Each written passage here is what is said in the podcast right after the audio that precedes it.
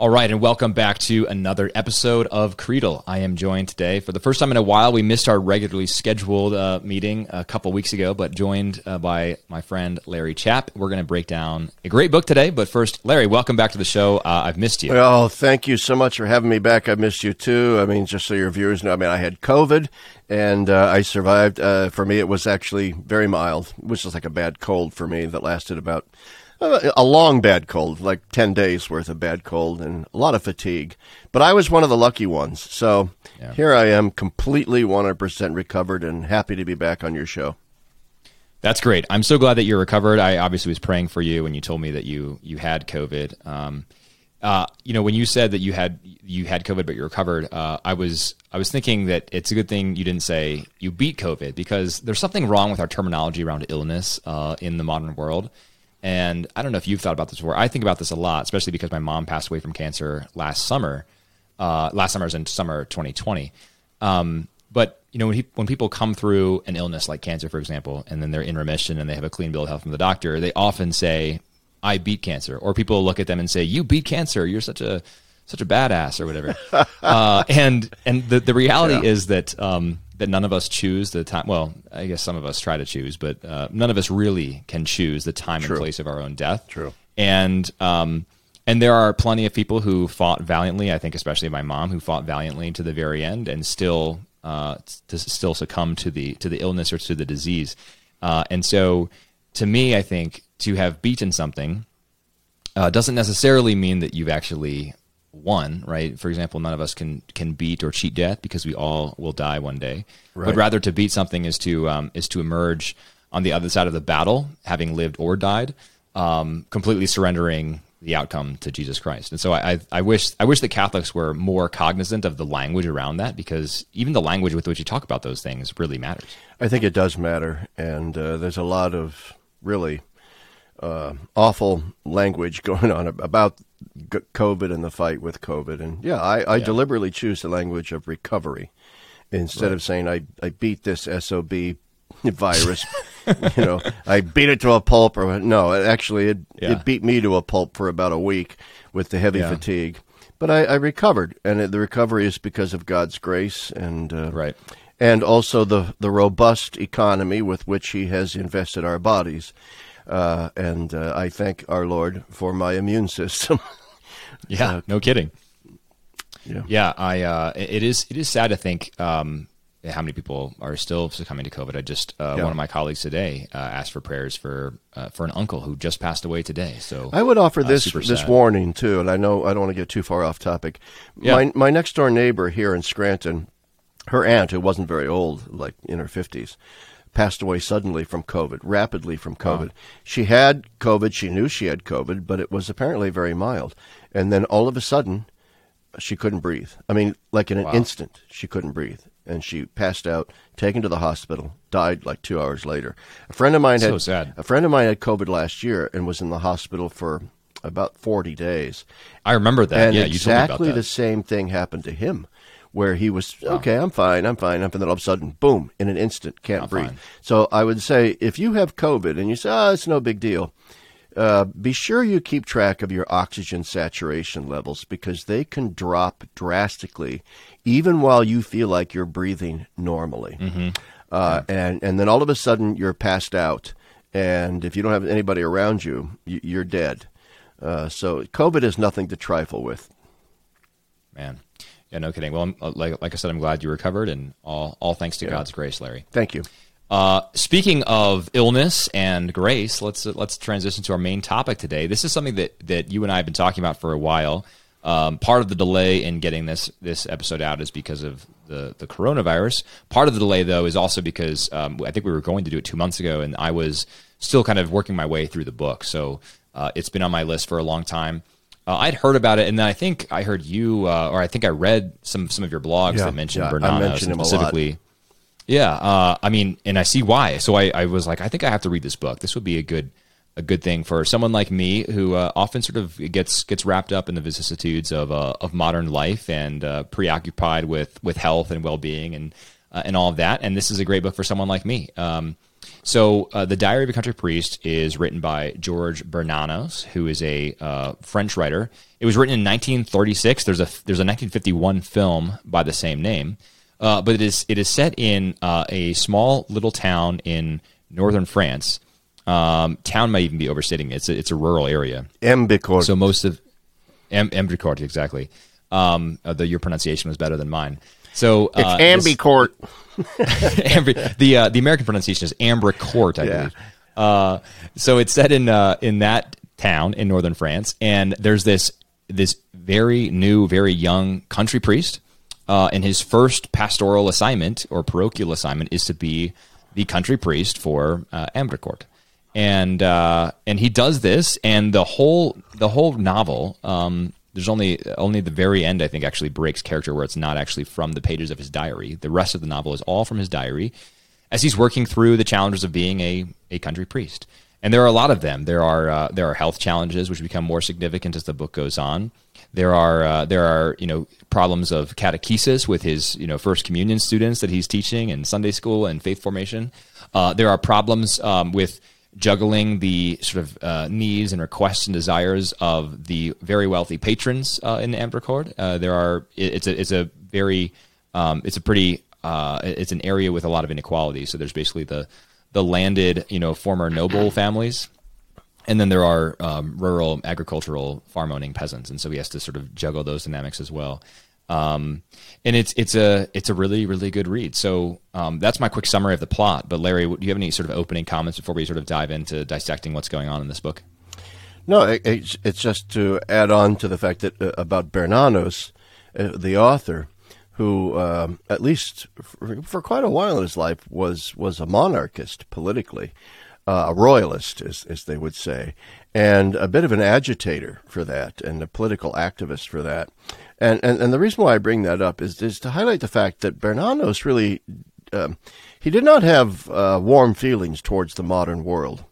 Uh, Like so many Catholic intellectuals in the middle part of the 20th century, uh, they were very uh, disaffected by the modern world and and found it to be cold, technocratic. Already then technocratic, bureaucratic, managerial, and they felt like it crushed the soul. Uh, in this way, he's very much like Péguy, a figure like Péguy, uh, Claudel, um, Francois Mauriac, uh, and, and others in, in that French vein of thinking. Um, just read uh, Bernanos' little book, uh, The Great Cemeteries Under the Moon, which is his account of the Spanish Civil War. Uh, and it, it's just damning towards. Uh, the, no, he wasn't, in a sense, a Luddite, anti technology, all that. But he, uh, he, he had, rom- and my point is, he did have this longing for uh, a more a more classical culture, let's put it that way, with a fusing together of Catholicism and culture and politics into one seamless society, you know, Catholic France. And he and he had a wistful, almost nostalgic longing for that. And I think that comes through in Diary of a Country Priest as well. Yeah, it certainly does. Uh, and you're right. I think there's something fascinating about the interwar period and then following World War II, the post-war period, where uh, we we do we see a sort of effort to remake society um, in accordance with this bureaucratic, technocratic, empiricist vision. Um, when I was at Oxford, I did my master's thesis on a, on a similar idea, which was that basically in the post-war era, after two world wars um, caused the death of tens of millions of people, um, there was an effort uh, at the highest the highest levels of political power. There was an effort to make sure that this never happened again. And the thinking was, if we can identify exactly all of the sort of technical causes of human conflict and war, then we can make sure that we eliminate those causes.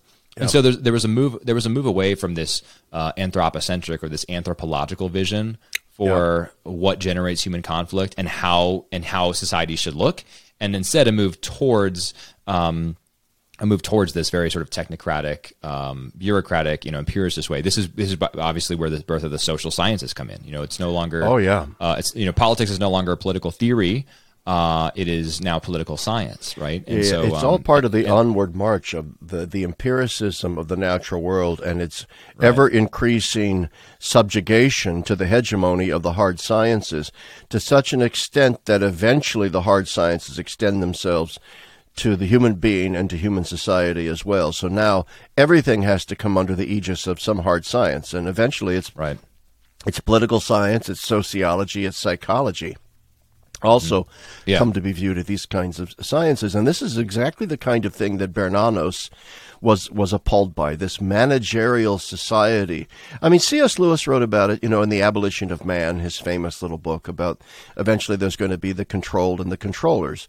Uh, and and Bernanos very much had that same vision. I mean, Tolkien was inspired after World War One by this same negative vision, which runs throughout Lord of the Rings his, uh, which is really, I mean, all of it is kind of a riff on Gerard Manley Hopkins' poem, right? Uh, God's Grandeur, where Hopkins says that everything in the world now wears man's smudge. You know, yeah. we, have smeared everything, we've smudged yeah. everything. Uh, but still, as Hopkins says, uh, there's a freshness that still lives deep down things, and that's what it's that freshness that Bernanos and others, Péguy, Tolkien, because they're Catholics, they mm-hmm. still seek that freshness in, in, in sanctity. And this is what comes out in Diary of a Country Priest. Its main theme is sanctity. Mm-hmm. Yeah. Um, on the on your point about the smudge uh, in the uh, Hopkins poem, you know the smudge is there, but the interesting thing is we sometimes smudge things just because we're we're trying to mess them up. But more often, it's because we're trying to make them better. We're trying to sort of leave our mark and improve things. And, and it kind of reminds me, you know, as a father, it reminds me of um, you know, I'm I've been doing some painting around the house as we get ready to sell it. Uh, and that's why, by the way, uh, I, I, told you, Larry, but not my listeners, the backdrop looks a little bit different, and my bookshelf is is uh, shorn of most of its contents, et cetera, because we're getting ready to move. But so I've been painting a little bit, right? And if my my son comes along and says, you know, I'll help you, Daddy, and then picks up like the wrong color paintbrush, right, and just yeah. smears it on there, yeah. he's trying to make it better uh, but he doesn't, right? he leaves a mark that you know he's it, despite his best intentions, uh, he's he's messing it up. So I think we are often guilty of the same the same. Oh, I'm guilty of that when that I when I clean my glasses. yes. I, I, end up just smudging them. yeah, yes. it's like oh, they're not clean; they're smudged. Yeah, so I think right. it's a good point you just made. Yeah, yeah. Um, so back to the book. Like you said, the whole point of the, the book is sanctity, and I didn't I didn't really talk about the um, the sort of uh, I guess, the climax of the book at the very end. So, spoiler alert if you want to read the book and you don't want this spoiled, it was spoiled for me before I read the book, so I knew it was coming. So, spoiler, uh, here it is. Um, throughout the book, this young priest faces some serious stomach ailments. And at first, it just seems like sort of typical indigestion, and he deals with it various ways. His diet becomes strangely restricted, so that basically uh, all he can have is is which is interesting, bread and wine, right? Um, uh, and there's there's obviously some symbolism there. But then he ends up at the very end of the book. He ends up seeing a specialist, and the specialist initially dismisses him and tells him he's fine. And then the specialist um, comes back to him and basically says, you know, I wasn't being straight with you. Uh, the specialist ends up having terminal cancer, but then also says you have stomach cancer. I'm pretty sure, uh, and that's that's the diagnosis that this young priest ends up leaving with. He doesn't even get a chance to return to his parochial assignment um, in that town. He's staying with a friend. The friend himself is a former uh, former priest or former seminarian. I actually don't exactly remember, but now he's um, now he's uh, pursuing married life. Uh, but anyway, this priest dies um, essentially in his friend's arms in the middle of the night. Uh, and the last words on this priest's lips, as recorded by his friend later on to uh, um, to the ecclesiastical authorities, is "Doesn't matter. Grace is everywhere." And so this this priest has just fought and fought um, valiantly. I mean, I think he was really trying to do his best in his humble assignment, but he was really just having a lot of troubles in that humble priestly assignment in Ambricourt. And um, at the end, he finally acknowledges that the grace was there all all the while. I think he was he was spending so much time agonizing over whether or not he's being a good enough priest, about whether or not he's he's um, pastoring his people well, about whether or not he's really giving to God all that he should. Uh, and then he finally comes to realize at the end, uh, in a very sort of Therese of Lisieux fashion, that grace is everywhere. Um, and I think that's that's that's to me the best part of the book, probably to most people as well. But it's a related to that is actually that there there is an al- an alternate translation of, of the last line that is most I've seen this. Yeah, yeah. most often translated grace is everywhere. And I remember once I wrote a, a, a, a research paper for a, a, doctoral level course I was taking at Fordham during my doctoral studies, and I wrote it for a, a professor who was a, a native French speaker, and I quoted that grace is everywhere. And when I got the paper back, it was graded well, but uh, he said uh, essentially, no, no, no, grace is all. Yes. And uh, th- there are French speakers that would disagree with him, but he, and he, he talked to me later and he said, well, the reason why he preferred grace is all as the last line of the book is precisely mm-hmm. kind of for the point that you were making, where the young priest realizes that everything he has endured, everything is grace that uh, he was thinking in terms of means to ends and what the goals he wanted to achieve in his parish, the things he had to do, what he wanted to accomplish, and he would view his illness and and his various shortcomings in his skill set and intellect as impediments to all of that. And yet at the end he realizes, no, no, no, no. All is grace all, mm-hmm. which is a different, simply way of saying, yeah, ev- yeah. grace is everywhere. Yeah. It's in all things. Yeah. Uh, right. But I kind of prefer almost the grace is all translation, even if it's not quite as literal as the grace is everywhere translation. And I can have some justification in that since a French speaker told me that. yeah, but, yeah. Uh, you know, uh, do, I think. Go ahead. Well, I was just going to say I was I was only recently made aware of that alternate translation. In fact, the Wikipedia page for Diary of a Country Priest says all is grace rather than grace is everywhere. Yeah. Um, I, I, just wonder if you know the the translator trying to sort of translate for a vernacular American English audience. It, no, no. I just uh, I just wrote an article for Communio, International Catholic Review, mm-hmm. and it's in its galley proofs right now, PDF form, and there. I got uh, I got the they're going to publish it in the next issue. It's on kind of the stuff I blog about. But I quoted Diary of a Country Priest, and I oh, nice. and I and I translated that verse, "Grace is all."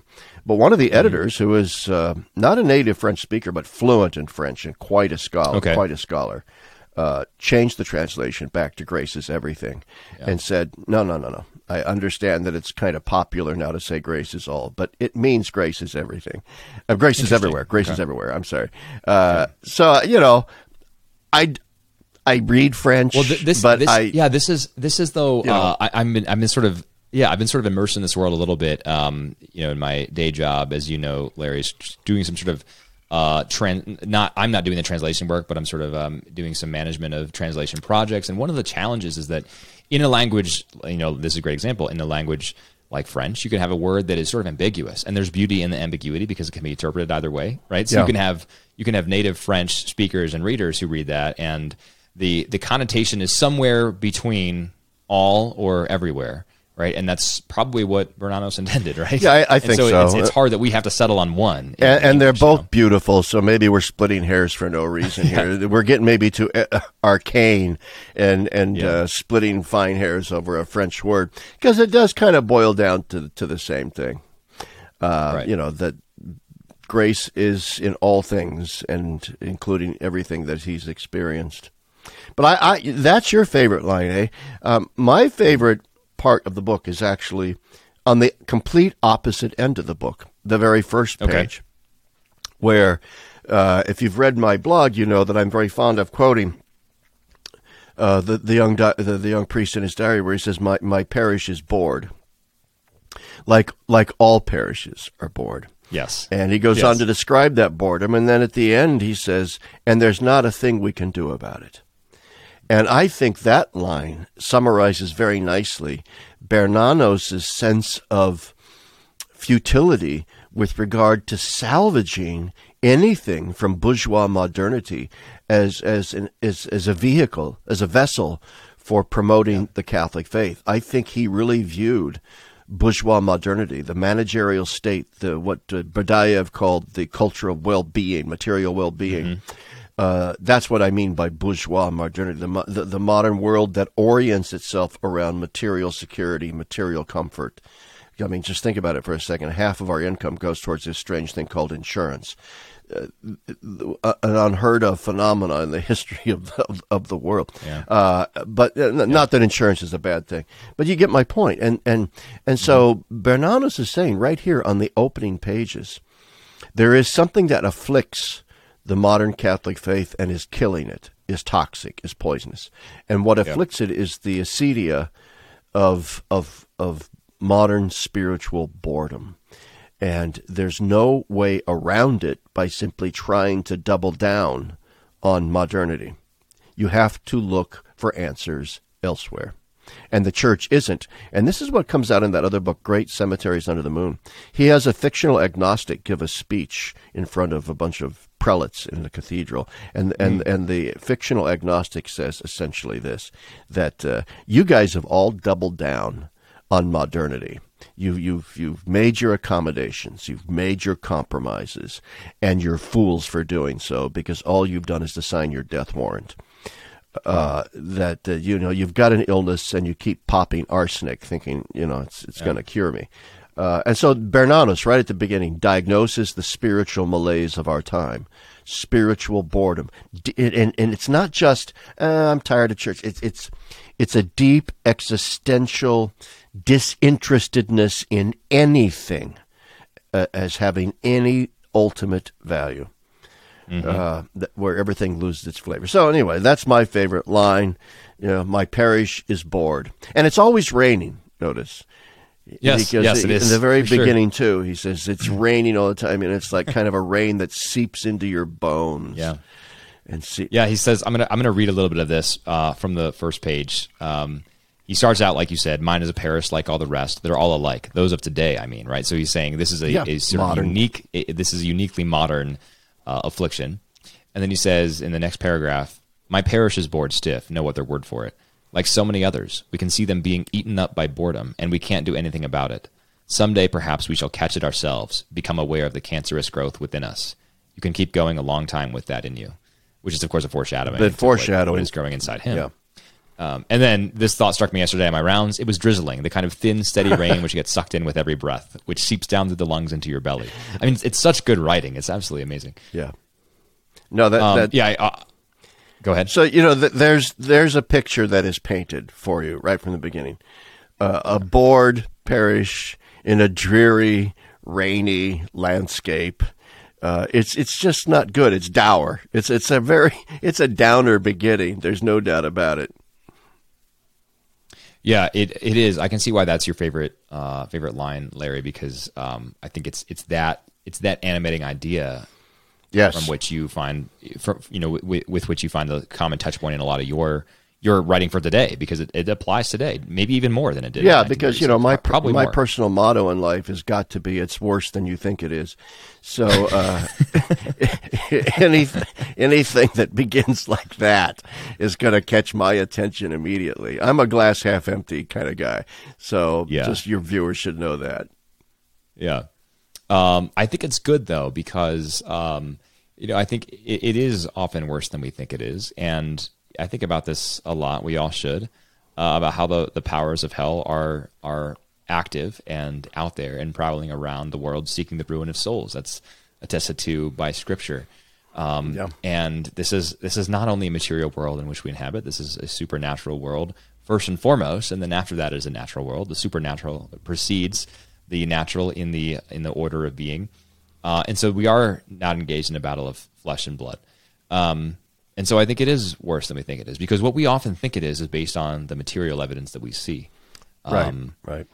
Sometimes the emotions that we feel. Um, well, neither of those things capture the entirety of what. well, when you think about it, and Bernanos writes about this, that uh, it's the old you can boil a frog kind of mm-hmm. thing where if you put the frog in tepid water, it won't jump out, and gradually increase the heat and right. uh, the frog will literally boil to death and won't jump out. I've heard that mm-hmm. story, as we all have, for decades.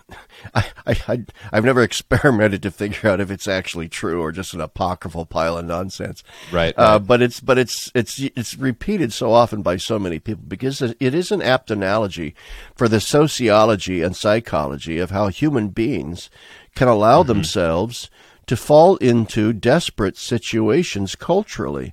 And you think, I mean, could, like the Germans right before World War II, whatever, could they not see where all of this was head? No, actually, they couldn't see. Because through a slow incremental process of drip, drip, drip, drip. Slow change, slow change, slow change. It's it's amazing how the ordinariness, the quotidian nature of day to day living works on our psychology in a way that anesthetizes us to evil. I mean, this is why mm-hmm. Hannah Arendt had that famous line about the banality, the banality of, evil. of, evil. This is kind of what, yeah. what she meant, the ordinariness of it, the everydayness of it after a while. How can a, a German who was simply a kindly banker, you know, who gave candy to little kids on the street and, and you know, was nice to his neighbor and his mama, uh, mm-hmm. how could that, then all of a sudden he's killing Jews in a gas chamber? Uh, through that process of the banalization of evil. And this is one of Bernanos's concerns here. Uh, the church needs to wake up. This is like a fictional thing from the agnostic, but it shows up in Diary of a Country Priest as well. Here you have this very holy priest. He doesn't know he's holy, but he is. And he's out mm-hmm. here, he's trying to get people, all right, to, to come to God, to live lives oriented around God. And yet the resistances he faces from his catechism kids, from some of his fellow priests, from the rest of his parishioners, from the rich countess and her family, Mm-hmm. All right, and it, it, they they resist, resist, resist because they're infected with the bacillus of modern bourgeois modernity, and so right. they they through a series of incremental small steps have lost the sense of God. As Joseph Ratzinger and Pope Benedict said, the thing that afflicts the modern world is the eclipse of our sense of God. This is what Bernanos is driving at here. And that's why he wants to be how bored his parish is and, and how the everydayness of everything is just crushing his parish. This is, is clearly a theme that is that just screams out from the pages of this book. Yeah, and the uh, you could order the you could argue the climax is his death. You could also argue that um, that's more of a coda, and actually, it probably is more accurate to say that's a coda. I think the climax of the book may be his conversation with the countess in the center um, of the book. It is. Yeah, you're absolutely correct. That the death scene is a coda. I will add one more thing to what I just said, though, about all the people in the book that resist him. Uh, notice here, in some sense, the most compassionate person in the whole book is is the ex priest at the very end yes. uh, who shows uh, the young cure some compassion that he had not gotten from anybody else. And uh, in some ways, I think this is Bernanos' way of saying that uh, holiness can be found not simply in the, in the channelized ways that we often like to think it is. It can be found, mm-hmm. you know, grace is everywhere. It can be found everywhere. Yeah. But uh, totally but you're right. Agree. The high point is his conversation with the countess. Yeah, yeah, and I was thinking about that because he he mentions evil and sort of so he's sort of arguing with her about the existence of God and whether or not whether or not God is real, uh, and then arguing with her about evil. And he has this um, he has this amazing conversation um, with her in which he's talking about all of these various topics. I'm looking at my um, my digital copy of the book right now. Um, this is in his diary. This is this pre- immediately precedes his conversation with the countess. Um, but he's talking about evil, and he says, uh, many souls, yes, many more than we dare imagine, souls apparently quite indifferent to any religion. There's the spiritual boredom or indifferentism right, right, you're talking right. about, Larry. Any morality, even, must at last, on one day out of all their days, have come to suspect, an instant will do it, something of this satanic possession, and long to escape it no matter how. Solidarity in evil, there is the horror of it.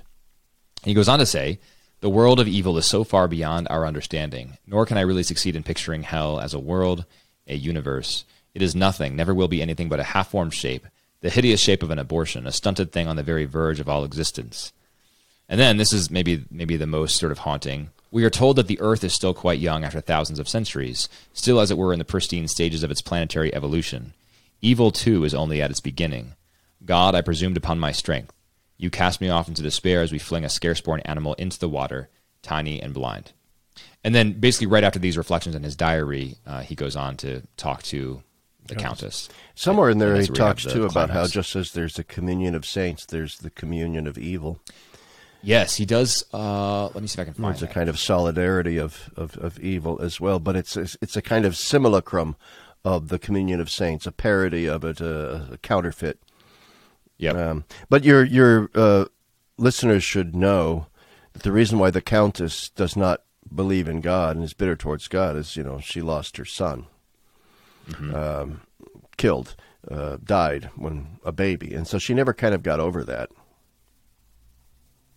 Uh, I found the line by the way. Yeah, she she didn't. But the, the beautiful thing about that whole conversation with her is that it ends with a confession, right? Yeah, yeah. And so so it so he through his persistence uh, opens the door to um, to sacramental grace for her. Uh, and, but here's the line, Larry. This is this is right right in that same section, just before the excerpt I read. There is not only a communion of saints, there is also a communion of sinners. In their hatred of one another, their contempt, sinners unite, embrace, intermingle, become as one. One day, in the eyes of eternal God, they will be no more than a mass of perpetual slime over which the vast tide of divine love, that sea of living, roaring flame which gave birth to all things, passes vainly. And that's something pretty powerful, That's powerful pretty stuff. powerful language. You know, uh, the uh, French intellectual just died a few years ago, Rene Girard, uh, would have a lot to say about that communion of sinners. Uh, he's a very interesting figure that I think mirrors here what, what Bernanos is saying, where Girard points out that the origins of almost all human violence and all human sinfulness is what he calls mimetic desire or you know imitative desire. That it's not just that we desire things, but we we start to desire what we see others desiring. So that's called mm-hmm. mimetic or imitating desire. And when we start desiring what others desire, then there's a competition. It's a little bit Hobbesian, but in a different register. And I think this is kind of what Bernanos is hinting at here, too. There's a jealousy amongst sinners. There's a competition among sinners. And so they're all sort of desiring the same things, but they can't all have it. And so they're fighting each other over it. It's a very degraded sense of what the goods of human life are, but what freedom is all about. Uh, and Bernanos is just great on this stuff. Yeah, he is. I um, uh, I like your point about Girard and the mimetic desire. Um, I hadn't thought about it in that way, but I think that's a profound way of. Well, it's on my mind because uh, I'm reading about it lens. lately. So, you know, I got to drag you Are you- into these uh, conversations, whatever Yeah, yeah. is I'm reading about lately. It's good. Are you are you writing something on it? Uh, yeah, eventually I'm going to be giving a paper next fall at St. Patrick's Oh, nice. Seminary in San Francisco uh, on Girard. And uh, Balthasar was Very very, cool. fond of Girard, too. Was he really? Yeah. I guess that's not that's not terribly surprising. Yeah. I can't remember where. Somewhere in the trilogy, he spends about five pages on Girard and said, you know, this guy's onto something. Okay. I mean, the criticism of Girard is that he's a one trick pony. You know, once Mm-hmm. you get away from his basic idea about mimetic desire, not much there. But that's not true. He's actually a very profound thinker. Mm. But anyway, back to back to uh, Bernanos and Diary of a Country Priest. Yeah. Um, yeah. So I, I, back to this conversation with the Countess as well, because I think this is maybe a, a good sort of one to um, to dissect a little bit. Um, so as you mentioned, she is a very bitter woman because of the death of her son. Um, was it a suicide? I'm trying to remember now. No, I, I uh, it wasn't. I don't think so.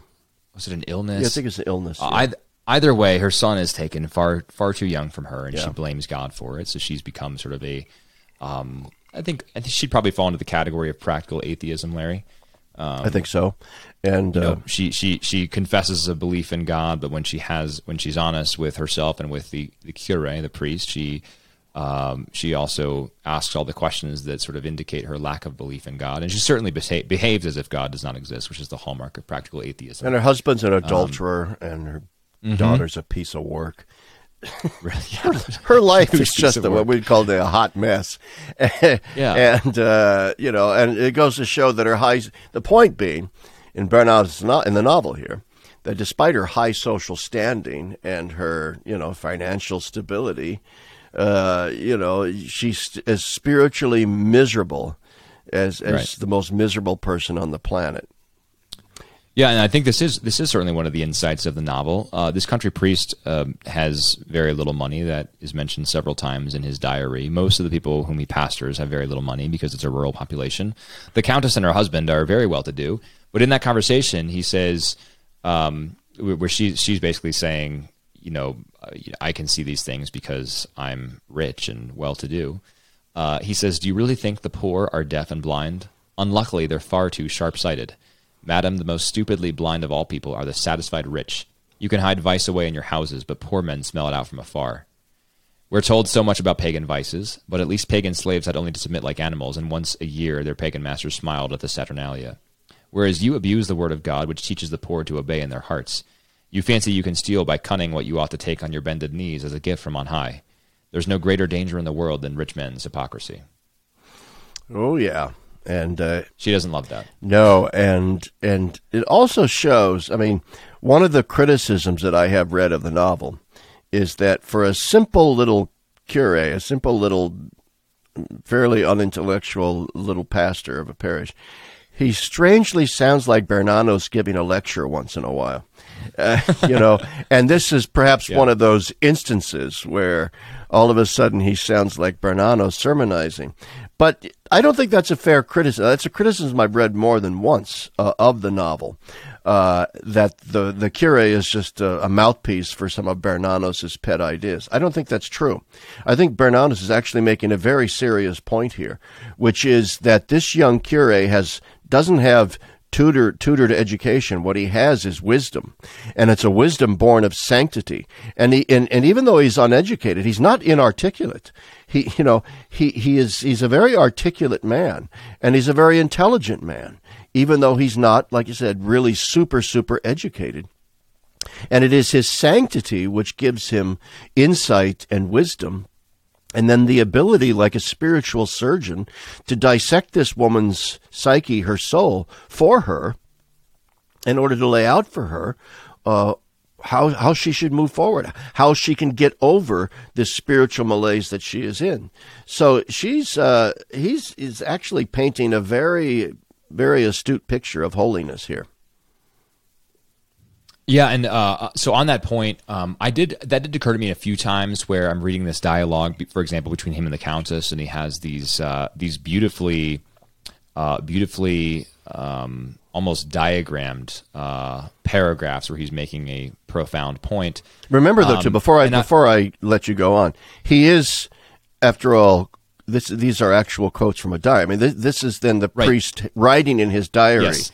That's exactly that's exactly what I was going to say, oh, okay. right? Because I would think, well, the, this seems a little bit smooth smooth for him to have delivered at the moment, and then I thought, oh, this is his own recounting of the conversation, right? So then I sort of picture him delivering this to the countess, and he he might be stuttering. He, there might be times where he's sort of less sure of himself. It doesn't mean right. that he has um, that he's he's delivering it less forcefully, but um, it's probably not delivered quite as smoothly as he recounts in the diary, right? Right, and um, he might then also be conflating all kinds of things that he said yeah. in, in disparate moments during the conversation. Right. Uh, but he right. just he just cuts out all the all the the the fluff and condenses it all into a paragraph. Here's what I said to her. It might have taken right, me half exactly. an hour to say this, but right. here's here's essentially what I said That's, to her. It was it was there. It was all there. Yeah.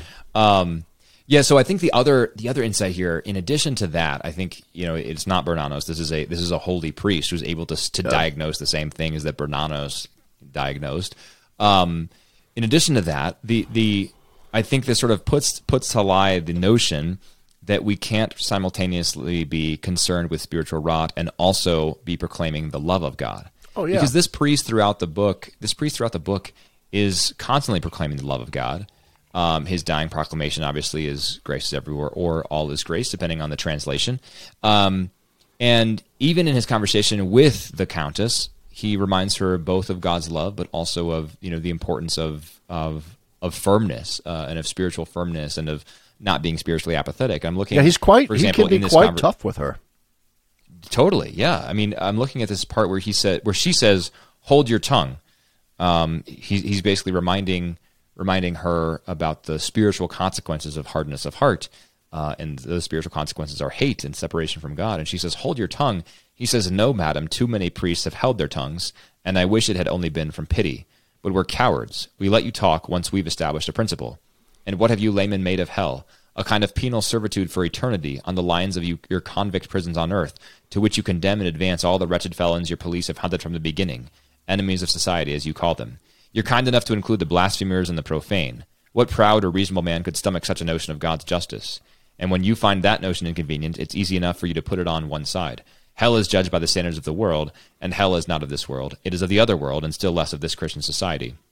And he goes on a little bit more, and then he says, Hell is not to love any more, madam, not to love any more. That sounds quite ordinary to you. To a human being still alive, it means to love less or love elsewhere. To understand is still a way of loving. But suppose this faculty which seems so inseparably ours, of our very essence, should disappear. O prodigy, to stop loving, to stop understanding, and yet to live. And so I like I like in there Brilliant. the two things, right? He's being super firm with her, Uh, he is not letting her get away with um, her sort of uh, bourgeois Catholicism or her practical uh, atheism. Um, and yet he's also reminding her of the love of God and how that Mercy. is that is the standard mercy. by which yeah And what he's pointing out to her is, is a phrase that uh, I like to use, which is uh, that he's criticizing what is kind of a, a form of contractual Catholicism, as I call it, contractual, where you, you sort of, you're not bargaining with God, you're sort of bargaining with God indirectly through the church. And so the church has these moral rules and these sacramental disciplines. And so you sort of make a pact that I'm going to live according to these rules. And when I occasionally fail them, then I, I do the rule that the church says I have to do, is I go to this confession box thing. And then I, A, B, C, D, E, F, G, I did these things. Okay, you're out of here. Um, Yep. and this is contractual Catholic. It never goes deep, and it's never dwelt on the love of God. It really is, therefore, true that the less Catholic you are, the more judgmental you are. This is Bernanos's point. The more lukewarm Catholic you are, the more you're going to be the one separating sinners from the non-sinners and wagging your finger because that's all you have. All you have at that point is judging in a kind of contractual penal concept of things.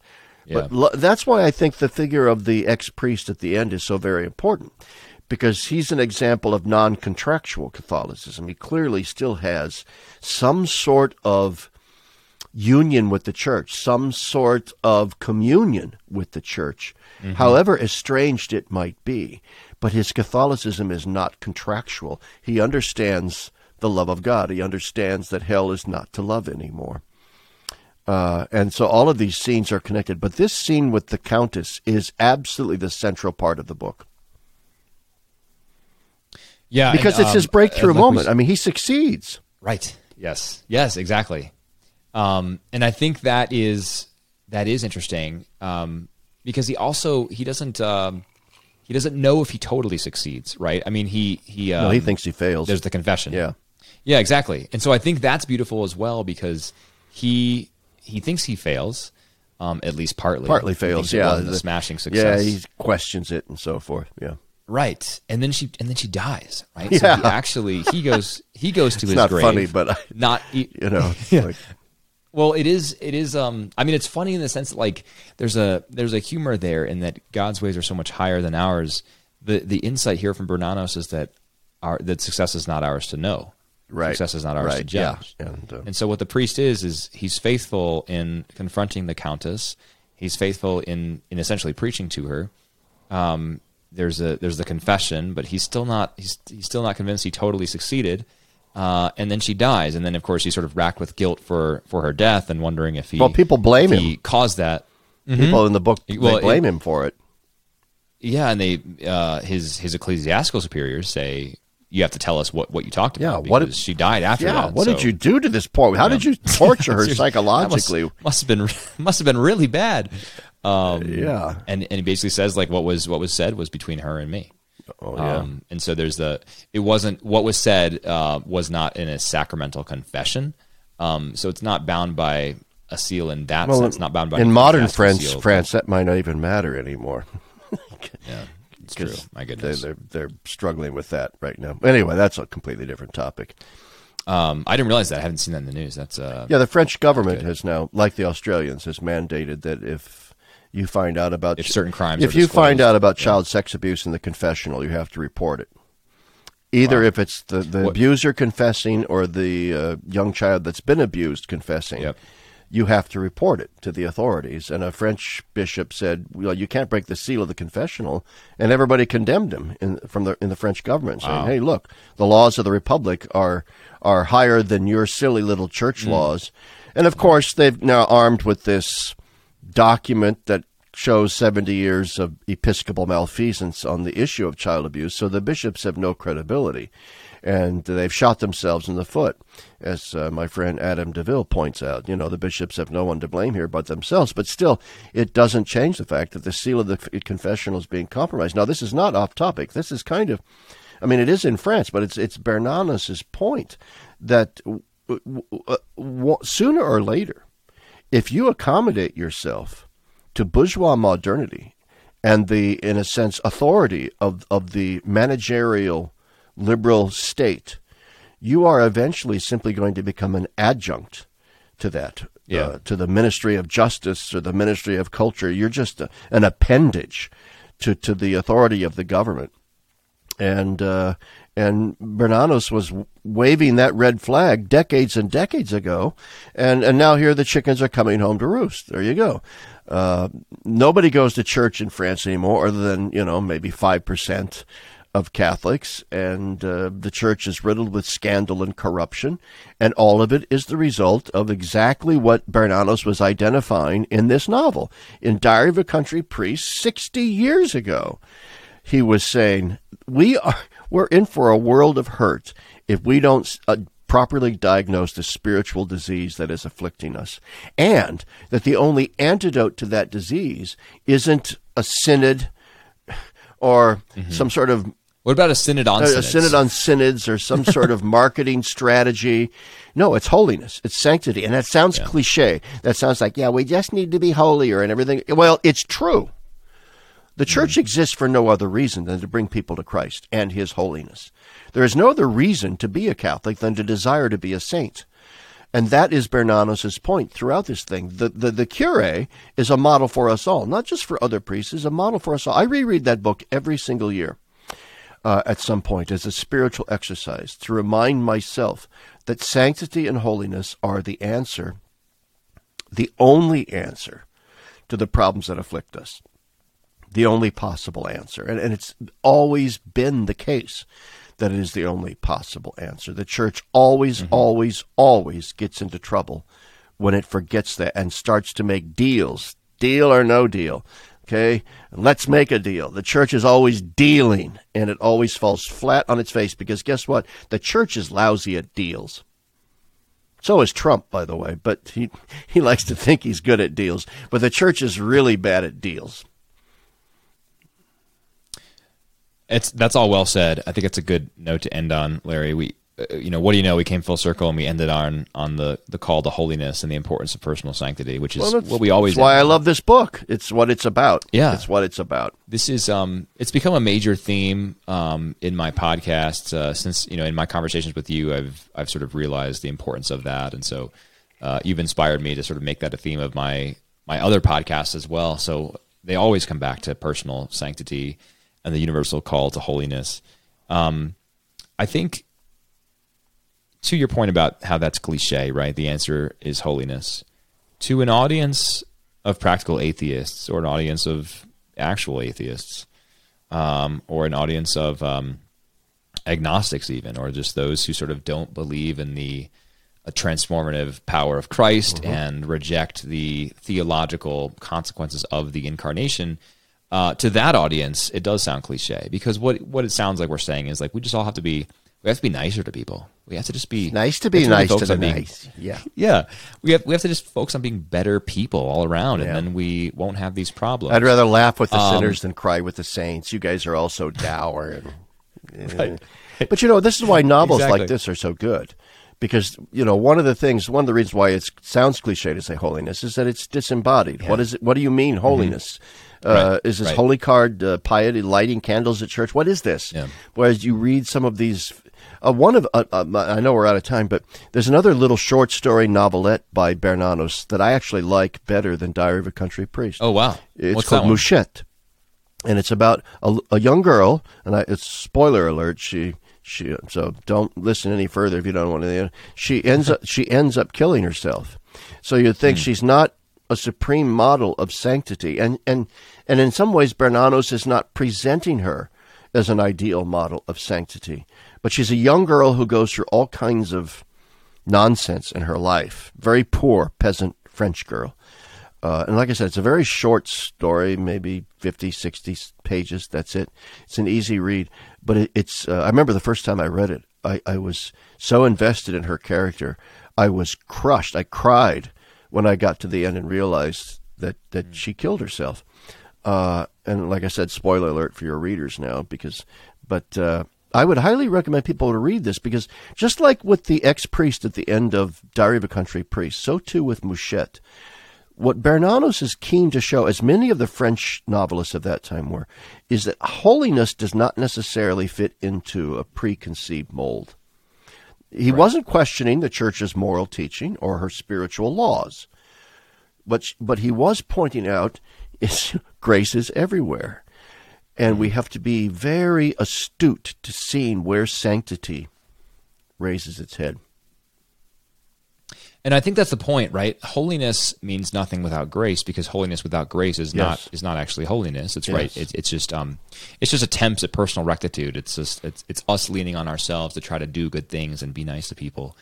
Um, but grace is the difference maker there. And so the, when we talk about holiness and holiness as the, the solution out of the church's problems, what we're talking about is the radical uh, or the encounter of the human soul with the radical grace of Jesus Christ and the transformative power absolutely um, that that offers.